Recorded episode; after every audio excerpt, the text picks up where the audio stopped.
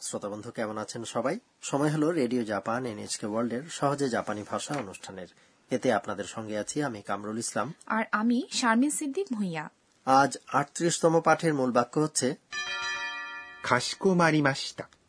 হ্যাঁ জনাব বা হ্যাঁ ম্যাডাম বুঝতে পেরেছি।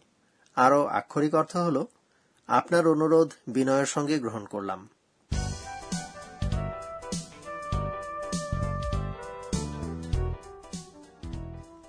আমাদের এই আসরের প্রধান চরিত্র হচ্ছে থাইল্যান্ড থেকে আসা শিক্ষার্থী আন্না। তবে আজ সকালে আন্না ঘুম থেকে উঠেছে জ্বর এবং দুর্বলতা নিয়ে। তাই সে এখন ডর্ম মাদারের সঙ্গে ট্যাক্সিতে করে হাসপাতালে যাচ্ছে। চলুন শুনি আটত্রিশতম পাঠের কথোপকথন। এই পাঠের মূল বাক্য হচ্ছে হ্যাঁ জনাব বা হ্যাঁ ম্যাডাম বুঝতে পেরেছি।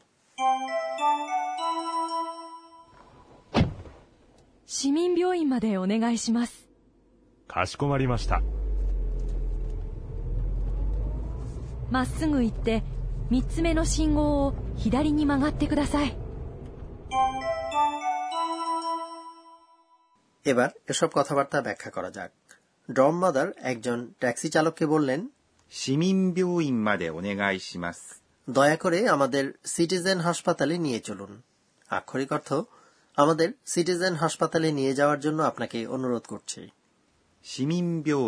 অর্থ হল সিটিজেন হাসপাতাল বা নাগরিক হাসপাতাল। এই যুক্ত শব্দে আছে সিমিং অর্থাৎ নাগরিক এবং বিওইন অর্থাৎ হাসপাতাল এই কথাগুলো। মাদে। অর্থ হল পর্যন্ত। মানে প্লিজ দয়া করে ইত্যাদি। বা আক্ষরিক অর্থে আপনার প্রতি অনুরোধ জানাচ্ছি। তাহলে এনএইচকে ভবনে যেতে চাইলে আমার বলতে হবে এনএইচকে মাদে অনেগাই সীমাস তাই না? ঠিক বলেছেন। এবার চালক উত্তরে বললেন হ্যাঁ ম্যাডাম বুঝতে পেরেছি। বা আক্ষরিক অর্থ আপনার অনুরোধ বিনয়ের সঙ্গে গ্রহণ করলাম। এটাই আজকের মূল বাক্য। এ কথাটি আসলে বুঝেছি অর্থাৎ কথাটির একটি সম্মান জ্ঞাপক রূপ। শ্রোতার প্রতি সম্মান প্রদর্শন করে এই ধরনের সম্মান জ্ঞাপক রূপ ব্যবহার করা হয়। সাধারণত কর্মস্থলে আনুষ্ঠানিক পরিবেশে অথবা জ্যেষ্ঠ কর্মকর্তাদের সঙ্গে কথা বলার সময় এ ধরনের রূপ ব্যবহার করা হয়। তাহলে ওয়াকারি মাস্তা কথাটির সম্মান জ্ঞাপক রূপে হয়ে যায় কাশকুমারী মাস্তা। এই দুটি কথা দেখছি একেবারেই আলাদা। হ্যাঁ আলাদা। এরপর ডন মাদার ট্যাক্সি চালককে হাসপাতালে যাওয়ার পথ বলে দিচ্ছেন।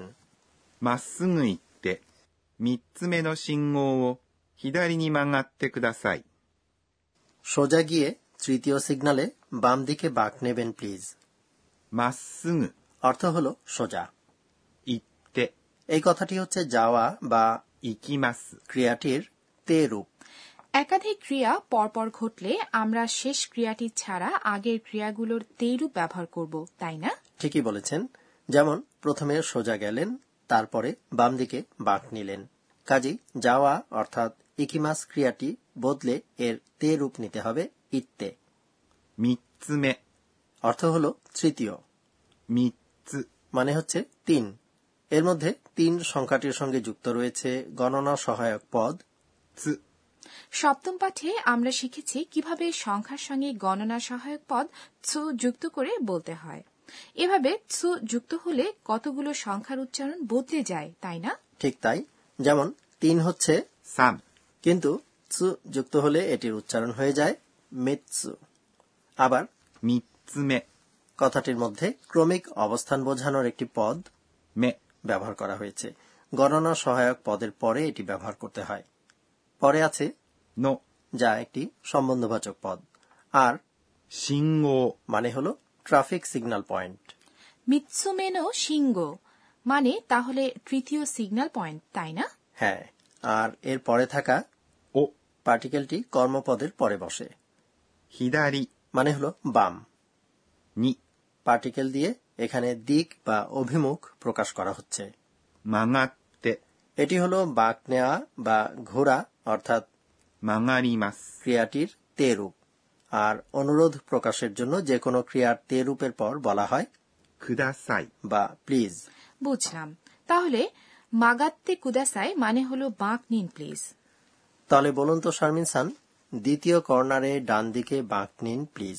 এই কথাটি আপনি কীভাবে বলবেন? জানিয়ে রাখি যে দুই সংখ্যাটির সঙ্গে গণনাবাচক সু যুক্ত হলে এর উচ্চারণ দ্বারায় আবার কর্নার বা কোনা অর্থ হল খাদো আর ডান দিক মানে মনে আছে তাই না? ডান দিক হল মিনি। দ্বিতীয় কর্নার মানে হচ্ছে ফুতাৎসুমেনো কাদো। তাহলে বলব ফুতাৎসুমেনো কাদো আর তারপরে কি যেন বলতে হবে? দ্বিতীয় কর্নারে ডান দিকে বাঁক নিন প্লিজ কথাটির জাপানি হবে ফুতাৎসুমেনো কাদো মিনি নি মাগাতে কুদাসাই। আচ্ছা আমিও বলি একবার। ফুতাৎসুমেনো কাদো ও মিগিনি মাগাত্তে কুদাসায় চমৎকার। এবার চলুন আরেকবার শোনা যাক আটত্রিশতম পাঠের কথোপকথন আজকের মূল বাক্য হল かしこまりました。 হ্যাঁ জনাব বা হ্যাঁ ম্যাডাম বুঝতে পেরেছি 市民病院までお願いしますかしこまりましたまっすぐ行って3つ目の信号を左に曲がってください এবারে টিচার আমাদের বুঝিয়ে দিন পর্ব। জাপানি ভাষা শেখার এই আসরের তত্ত্বাবধায়ক অধ্যাপক আকানে তকুনাগা আজকের শিক্ষণীয় বিষয়টি নিয়ে আলোচনা করবেন এই পর্বে। দয়া করে সম্মান সম্মানজ্ঞাপক শব্দমালা সম্পর্কে আজ বিস্তারিত বুঝিয়ে বলুন। চলুন টিচারের কাছ থেকে জেনে নেওয়া যাক। টিচার বললেন বয়োজ্যেষ্ঠ লোকজন উচ্চতর পদমর্যাদা সম্পন্ন ব্যক্তি শিক্ষক গ্রাহক অথবা স্বল্প পরিচিত বা একেবারে অপরিচিত লোকজনের সঙ্গে কথা বলার সময় সম্মান জ্ঞাপক রূপ ব্যবহার করা হয়। এমনকি যাদের সঙ্গে সচরাচর নৈমিত্তিক ভঙ্গিতে কথা বলা হয়, তাদের সঙ্গেও দাপ্তরিক বৈঠকের মতো আনুষ্ঠানিক পরিবেশে সম্মান জ্ঞাপক রূপ ব্যবহার করা হয়। সম্মান জ্ঞাপনের জন্য ক্রিয়ার দুই রকম রূপ ব্যবহার করা যায়। এর একটি হল শ্রদ্ধাসূচক রূপ।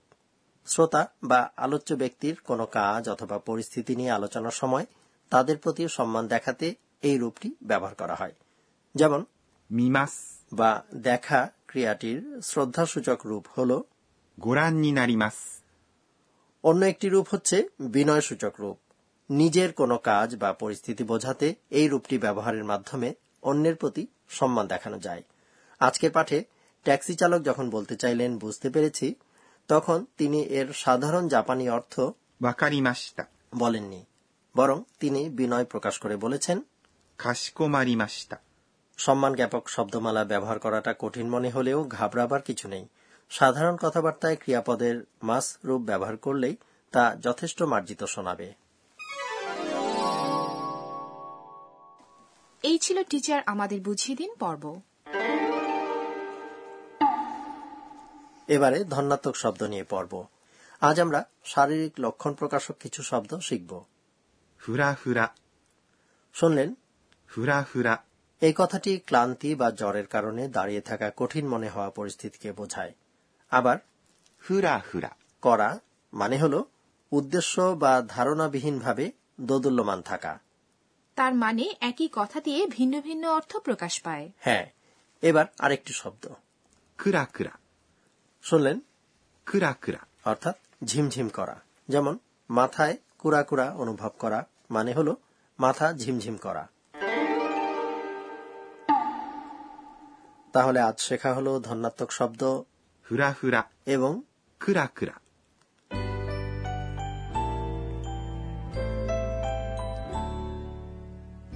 ভাষা শেখার আসর শেষ করার আগে সময় হলো আন্নার স্বগতোক্তি শোনার আজকের ঘটনাগুলোর দিকে ফিরে তাকিয়ে আন্না নিজে নিজে বলছে えーっと、今日は、 জাপানের ট্যাক্সিগুলোতে দরজা আপনা আপনি খোলে বা বন্ধ হয় চালক এটি নিয়ন্ত্রণ করেন আপনি নিজে তা খোলার চেষ্টা করলে আপনাকে সতর্ক করে দেওয়া হবে। তাই এই বিষয়টি খেয়াল রাখবেন। বন্ধুরা আশা করি আজকের পাঠ আপনারা উপভোগ করেছেন। এই পাঠের মূল বাক্য ছিল হ্যাঁ জনাব বা হ্যাঁ ম্যাডাম বুঝতে পেরেছি। আন্নাকে নিয়ে আমার দুশ্চিন্তা হচ্ছে। আগামী পর্বে আন্না ডাক্তার দেখাবে। বন্ধুরা আপনারাও সঙ্গে থাকবেন আশা করি। তাহলে আবার দেখা হবে। মাতা ও আইসিমাশো